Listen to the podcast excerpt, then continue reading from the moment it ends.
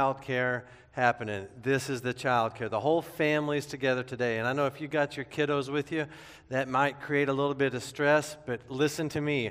We're not stressing. Your kid makes noise, we're happy about it. We'd much rather they make noise here than they're going to be making noise somewhere. It might as well be with the faith family. And so don't sweat it, don't get stressed, don't be worried about it. And in fact, I would love it if our kids would join me down front for a brief moment. I got something for you. And so, boys and girls, if you would come all this way, all the way down here, I want us to hang out together for just a minute. It's okay. Come on, come on, come on. Even if you're a big kid, I don't know. come on, come up, have a seat. Good job, good job. What's up? Come on, have a seat, have a seat. I've got things. What's up? Good morning and Merry Christmas. Come on, have a seat, grab a seat. What's up, Oliver? What's up? Good morning. Good morning. Have a seat, have a seat, have a seat. Good morning. You weren't expecting this, were you? I'm so sorry to spring these surprises. I tried to email you before, but you obviously didn't get it. Come on up and grab a seat. Hey, does everyone like candy canes? I mean, I want to show you some cool stuff about candy canes today. Pretty amazing things. And I want to give you some candy canes if that's all right with you, okay? First of all, did you know that God built you with candy cane holders on the side of your head? Did you know that? Seriously, check that out. They just rock right there. You can walk along and be like, candy cane time, and then put it right back, and you're good to go. But these things they teach us about Jesus. Isn't that kind of weird? But let me show you the ways a candy cane can teach us about Jesus. One is if you turn it upside down, it makes a letter. What letter does it make? It makes a J. And so, J, that's the first letter in the name of Jesus. And so, right away, we can say, hey, this reminds me of Jesus. And who's Jesus? Well, he's the reason we celebrate Christmas. This is the day he was born. That's right, he's God. He's God with us, God who loves us, God who was born for us and died for us. And so, right away, first lesson this is about Jesus, who is God with us. Here's another thing if you turn it this way, it looks like an old tool called a staff. Have you read about or heard about who used to use staffs? Uh, yeah, sheep herders, shepherds.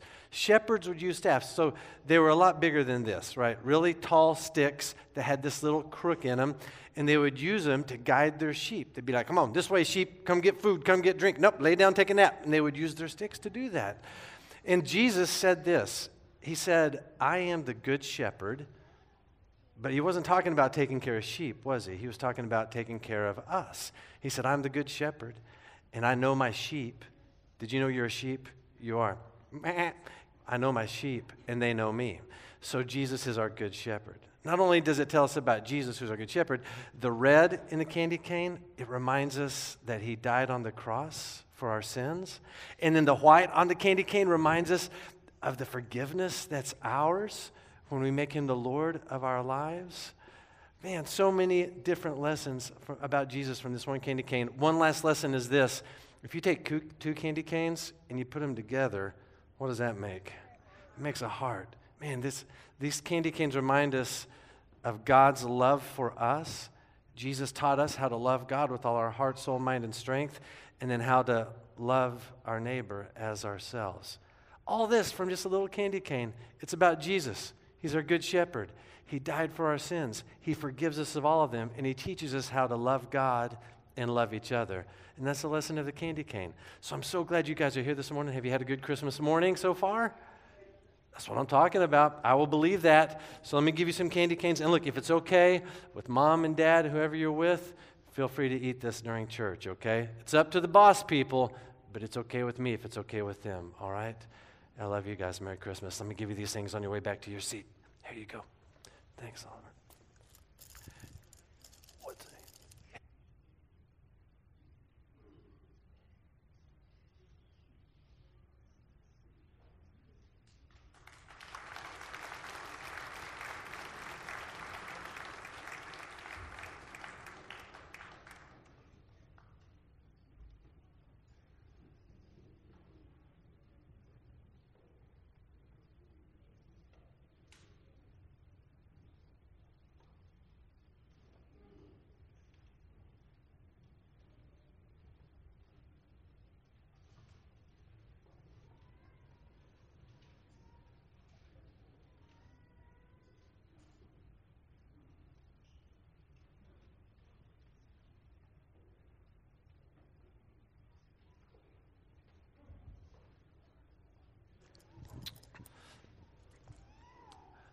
All right.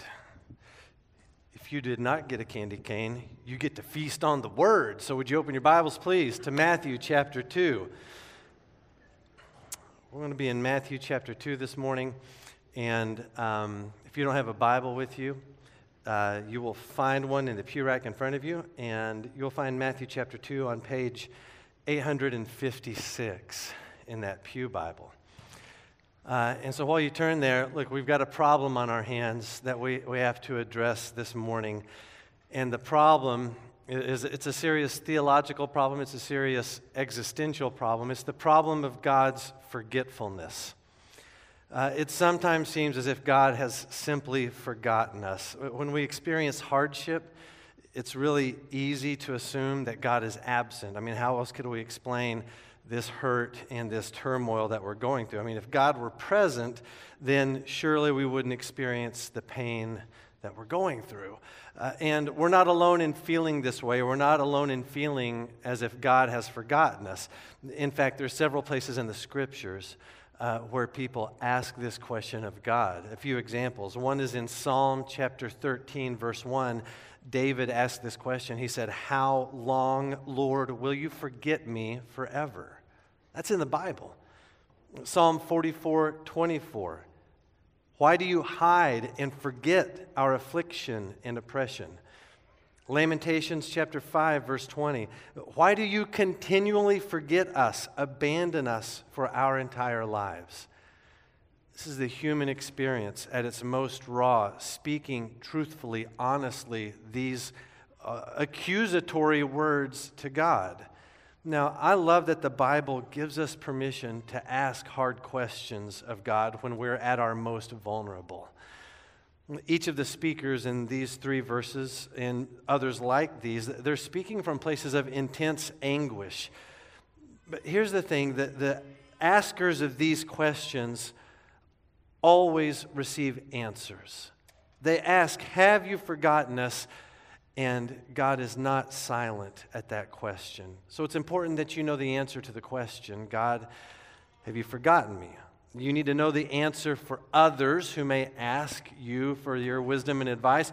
You need to know it for yourself for when the hard day comes to your home. When we are at our most vulnerable, we will hear whispers telling us that we've been left to fend for ourselves. But the Christmas story is a powerful confirmation that God does not forget his people. So today we're going to study a very short passage. It's a single moment in the early days of the Holy Family. And this story in Matthew's Gospel uh, is a powerful reminder to us forgetful people that our God does not forget. And so, my goal today is for you to be strengthened by God's powerful memory, his powerful remembrance of you. And I want to do that by sharing with you two things that God never forgets. Uh, our story picks up after Jesus was born. Uh, it's a little bit of time has passed since his birth. The wise men have come from the east and they went to Jerusalem. They knocked on King Herod's door and they're looking for the newborn king. When Herod hears there's a newborn king, he was deeply troubled by this. And so he hatches a secret plan and he tells the wise men, Go locate the new king child and then come back and tell me where he is so that I also can go and worship him. Wink, wink. Uh, he's got bad things in mind for this baby. Uh, but the wise men saw through the plot. They knew what Herod was up to. And, and they went and found the Christ child, the Holy Family, but they did not return to Herod. And that's where our story picks up in Matthew chapter 2, starting in verse 13. Follow along with me in your Bible. It says, after they were gone, that's after the wise men left the Holy Family, an angel of the Lord appeared to Joseph in a dream, saying, Get up, take the child and his mother, flee to Egypt, and stay there until I tell you. For Herod is about to search for the child to kill him. So he got up, took the child and his mother during the night, and escaped to Egypt. He stayed there until Herod's death, so that what was spoken by the Lord through the prophet might be fulfilled out of Egypt I called my son. In this very short passage, we find two things that God never forgets, and we need to remember these things, especially on Christmas Day. What does God never forget? The first thing God never forgets is this God never forgets his enemies. God never forgets his enemies. And this story makes that abundantly clear to us. Uh, it begins with this holy visitation to Joseph. If we'd been reading uh, Matthew's gospel from the beginning of chapter 1, then we would know that this is actually the second time God has spoken to Joseph in a dream. The first time, back in chapter 1, the angel told Joseph not to be afraid to take Mary as his wife. And now, in this second vision, the angel alerts Joseph to danger to come uh, Herod the Great is a true danger to everyone under his rule. Who was Herod the Great? He was the Rome appointed governor over the region of Judea. Uh, here's the easiest way to put that into context. Think of Herod the Great the same way you think of Charlie Baker. Not in terms of character and murderous scheming and all of that, but just in terms of office. Uh, Charlie Baker, for now, a little bit longer, anyways, governor over the Commonwealth. Herod, governor over Judea.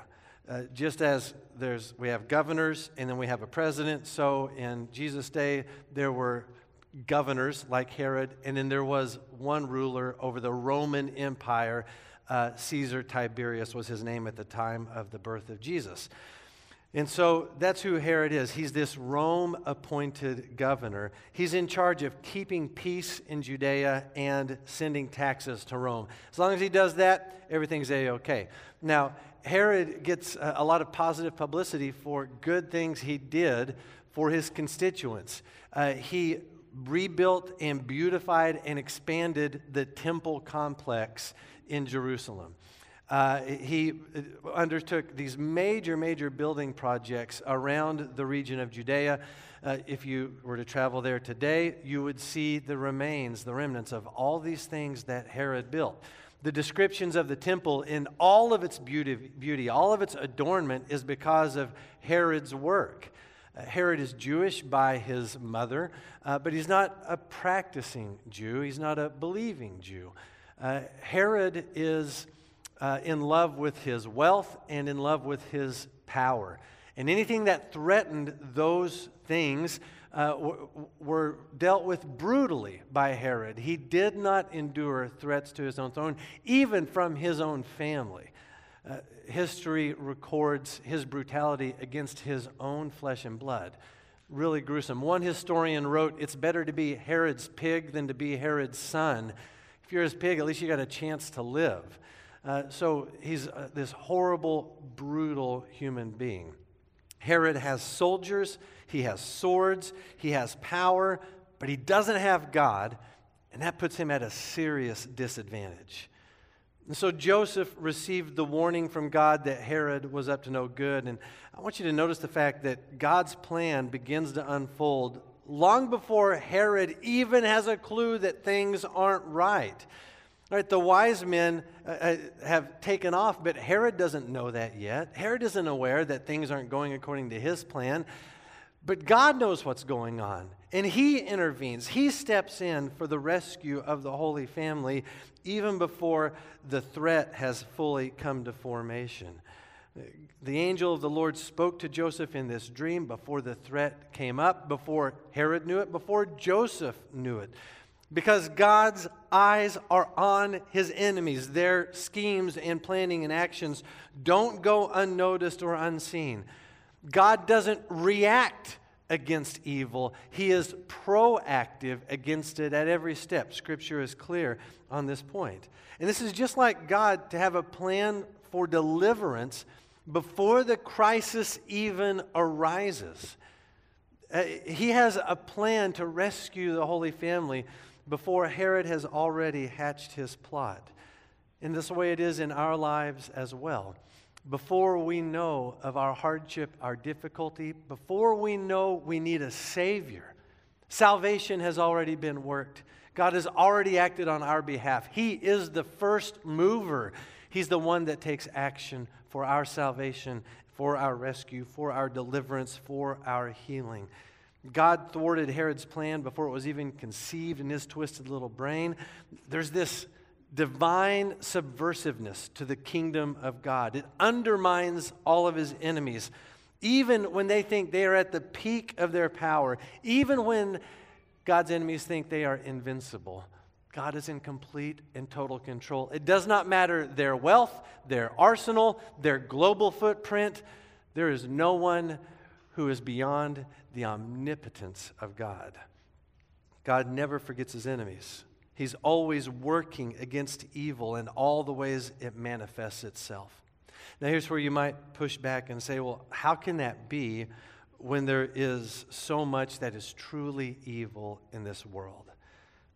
Two answers to that question. Uh, first of all, God is always restraining evil by his sovereign hand. We have no idea how profound evil would be in our world were it not for the restraining hand of God. This is not me trying to be cliche and say, well, things could always be worse. That's not how we approach suffering or make sense of it or, or endure it. So that's not what this is, but I, I want you to see even though we don't understand, even though we don't have the, the perfect blueprint of how evil evil could be, we know that God restrains it by his good sovereign hand. And we cannot imagine the horror of this existence were it not for his common grace to us all to hold evil at bay. Second, God works against evil on his timeline and not ours. And so, while it might seem to us from our finite vantage point that evil is winning today, vengeance is the Lord's. He works with eternity in mind, not just one second at a time, but He knows evil's end. Our lives are but a vapor, but God's judgment against His enemies is an eternal judgment. That might seem like a really heavy message for Christmas Sunday morning with all the kids in the room eating candy canes. I hope they've been distracted by their candy canes. I know that's a heavy message, but it's the right message because it is a distinctly Christmas message. Have you ever heard of Mary's song? In Luke chapter 1, after Mary's visited by Gabriel, the angel, and he tells her of God's plan for her and the child she will carry. Well, a little after that, Mary wrote a song of praise to God. And I want you to hear some of the lines from Mary's song. It has lines like these The mighty one has scattered the proud, he has toppled the mighty from their thrones, he has sent the rich away empty. Mary's song was not a sweet little lullaby, it was a wartime anthem in which God topples his enemies. He never forgets his enemies. They are never off of his leash, they never have free rein. They will face his justice forever. And this is good news for God's people who, at many times and in many different ways, have suffered great injustice and great violence. God sees God knows. God is active. He does not forget his enemies. He is faithful and true, and evil is always under his omnipotent hand of justice. So God never forgets his enemies. There's one other thing God never forgets God never forgets his people. Never forgets his people. Never forgets you. Look at verse 15. It's this curious detail. It says, um, Joseph and the Holy Family, they stayed in Egypt until Herod's death, so that what was spoken by the Lord through the prophet might be fulfilled. Out of Egypt I called my son. Verse 15 is notoriously tricky. Uh, on the surface, it seems to be saying that the Holy Family's flight to Egypt is the fulfillment of prophecy It just seems to have to do with geographical markers, but is that really all there is to it? Well, the quote that Matthew uses comes from the book of Hosea. It's Hosea chapter 11, verse 1. And here's what's tricky about Hosea 11:1. In its original form, when Hosea wrote these words, this is not a messianic prophecy when, when Hosea wrote these words, he was referencing Israel's past failures and God's faithfulness to his people. So Hosea 11 uh, begins on a very positive note with this line that Matthew has quoted that out of Egypt I've called my son. The son there is the nation of Israel. Out of Egypt is a reference to the Exodus. God heard their groaning, and in his grace, he sent a deliverer, and he delivered them from the evil oppression of Pharaoh. He brought them out and to the promised land. Hosea 11 begins with this uh, good memory of God rescuing his people. But then, as Hosea 11 continues, it describes Israel's continued rebellion against God. Yes, God brought them out, but then Israel turned against God. Things went south really quick and for a long time. But then, the way this uh, story ends, Hosea 11, is it ends again with the promise of God's redemption of his people. He rescued them once, they turned against him, but he's going to rescue them again in this ultimate way. So, what are we supposed to do then with Matthew's use of this quote? It isn't messianic because it's about Israel, it's not about the Messiah. And it isn't prophecy because Hosea's quote is past tense. Out of Egypt I called my son. It's not a future tense reference. He's, he's not talking about the Holy Family's escape to Egypt and then eventual return to settle in Nazareth. Well, when Matthew looked at Israel's history in Egypt and the flight of the Holy Family to Egypt, he saw that there couldn't just be a coincidence in these details. So, what he gives us here in Matthew chapter 2 is not the fulfillment of prophecy, but rather the fulfillment of a major Old Testament theme related to God's people, Israel, and the Messiah. In quoting Hosea, Matthew's not saying, here's a prophecy that was fulfilled, but rather he's saying, here's an idea from Israel's past that is completed in the person and life of Jesus. So when he quotes Hosea, Matthew's holding up the nation of Israel as well as the person of Jesus, and he's telling us there's something similar here between the two. In Hosea's prophecy, he tells how God faithfully brought Israel out of Egypt in the Exodus. Likewise, Matthew's saying that just as Israel is God's son who was rescued and delivered by God, Jesus is also God's son who's going to be saved from this evil oppressor. In so many words, Matthew is telling us that Jesus is the new Israel. But more than that, he is God's one and only Son. So Jesus is not just new Israel, he's also the sacrificial lamb through whom God's people will find their ultimate deliverance. So therefore, he's not just the new Israel, he's also the new Exodus. And this is where your brains go, what? This is incredible. Matthew uses this one little line from Hosea and he gives us these magnificent truths that Jesus is, where, Israel failed in their covenant with their God, Jesus is the one who will fulfill the law in the uttermost. And whereas Israel experienced this lesser exodus, which was big at the time for sure, Jesus is the new Exodus, the ultimate Exodus that delivers us from sin's power and penalty and presence for all eternity. He's the fulfillment of God's promises of redemption to the nation of Israel, promises that were initiated with the Exodus and the Passover. Israel forgot their God, but God never forgot his promises to them. They forgot that he was working their redemption. He never forgot about their need to be redeemed. He was always working it. And so, with the, the incarnation of Christ, this redemption is coming to its full completion. So while God is at work pulling down the Herods of the world, He's also at work raising up His people. He's constantly working both vengeance and salvation, justice and justification. The work necessary for your salvation was conceived before creation. It was completed before you were born. And the path by which you would hear the gospel and respond to God's call was put in place before you even knew you needed salvation. Look, there's no point in human history where God has not been working to complete your redemption. He has not forgotten you.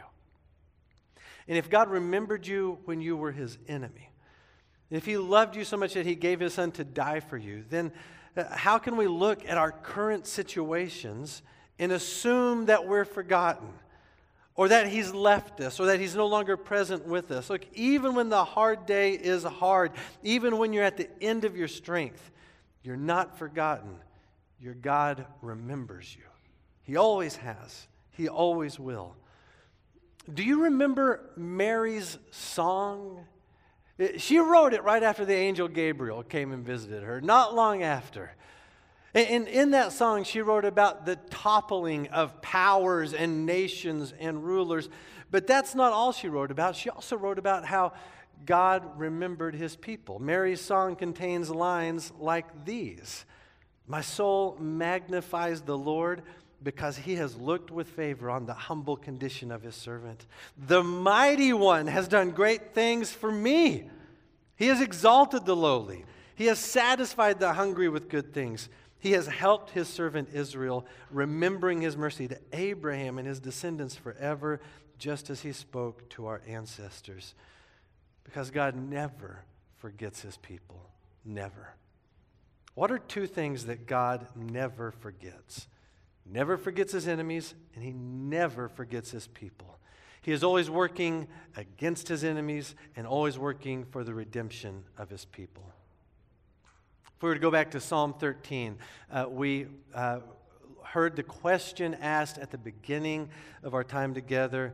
David asked this question in Psalm 13:1, "How long, Lord, will you forget me forever?" Does God forget his children? No, he doesn't. Is hardship evidence of God's forgetfulness? Never. The same man who asked that question in Psalm 13 also wrote Psalm 23, where he said, Even if I walk through the valley of the shadow of death, I will fear no evil, for you are with me. We are never forgotten. God is with us. And isn't that the message of this day? In Isaiah chapter 7, verse 14, we're told that the virgin will have a child. His name will be Emmanuel, God with us. And then in Matthew 28 20, Jesus told his disciples, Remember, I am with you always, even to the end of the age. In John chapter 14, verse 16, God, or Jesus told his disciples about God the Holy Spirit who remains with you and will be in you. So we have God the Father, God the Son, God the Spirit, our triune God with us forever. How could He ever forget us? So let God's remembrance of you be endurance when you're weak. And let it be joy when you're hurting. And let it be hope when you're struggling. Let it silence the voice of the accuser. Let it be courage in the presence of evil. And if you don't believe me, maybe you'll believe God who himself said in Isaiah 49:15, Can a woman forget her nursing child or lack compassion for the child of her womb? Even if these forget, yet I will not forget you. Merry Christmas. Let's pray together. Father, thank you for your memory.